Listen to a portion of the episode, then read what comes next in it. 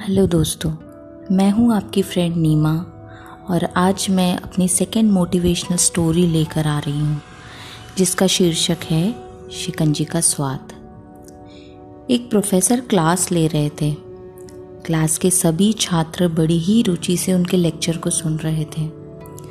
उनके पूछे गए सवालों के जवाब दे रहे थे।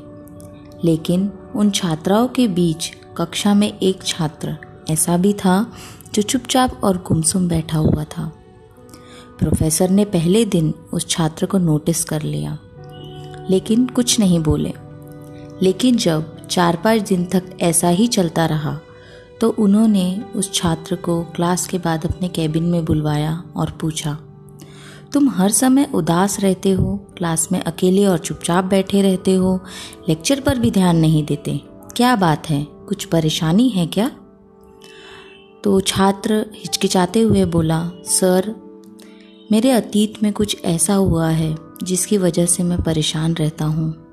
समझ नहीं आता क्या करूँ? प्रोफेसर भले व्यक्ति थे, उन्होंने उस छात्र को शाम को अपने घर पर बुलवाया।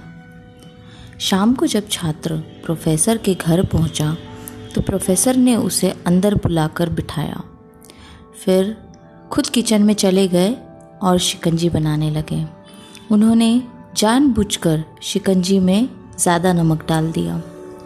फिर किचन के बाहर आकर शिकंजी का ग्लास छात्र को देकर कहा, ये लो शिकंजी, पियो।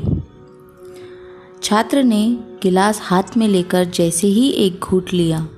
अधिक नमक के स्वाद के कारण उसका मुँह अजीब सा बन गया। यह देख प्रोफेसर ने पूछा, क्या हुआ? शिकंजी पसंद नहीं आई? स्टूडेंट ने बोला, नहीं सर, ऐसी बात नहीं है। बस शिकंजी में नमक थोड़ा ज़्यादा है। सर ने बोला, अरे, अब तो ये बेकार हो गया। लाओ, गिलास मुझे दे दो, मैं इसे फेंक देता हूँ। प्रोफेसर ने छात्र से गिलास लेने के लिए अपना हाथ आगे बढ़ाया। लेकिन छात्र ने मना करते हुए कहा, नहीं सर, बस नमक ही तो ज़्यादा है। थोड़ी चीनी और मिलाएँगे तो स्वाद ठीक हो जाएगा। यह बात सुनकर प्रोफेसर गंभीर हो गए और बोले, सही कहा तुमने। अब इसे भी समझ लो। ये शिकंजी तुम्हारी ज़िंदगी है। इसमें घुला अधिक नमक तुम्हारे अतीत के बुरे अनुभव है।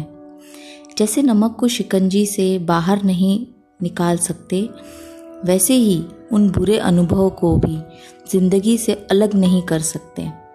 वे बुरे अनुभव भी हमारे जीवन का हिस्सा हैं।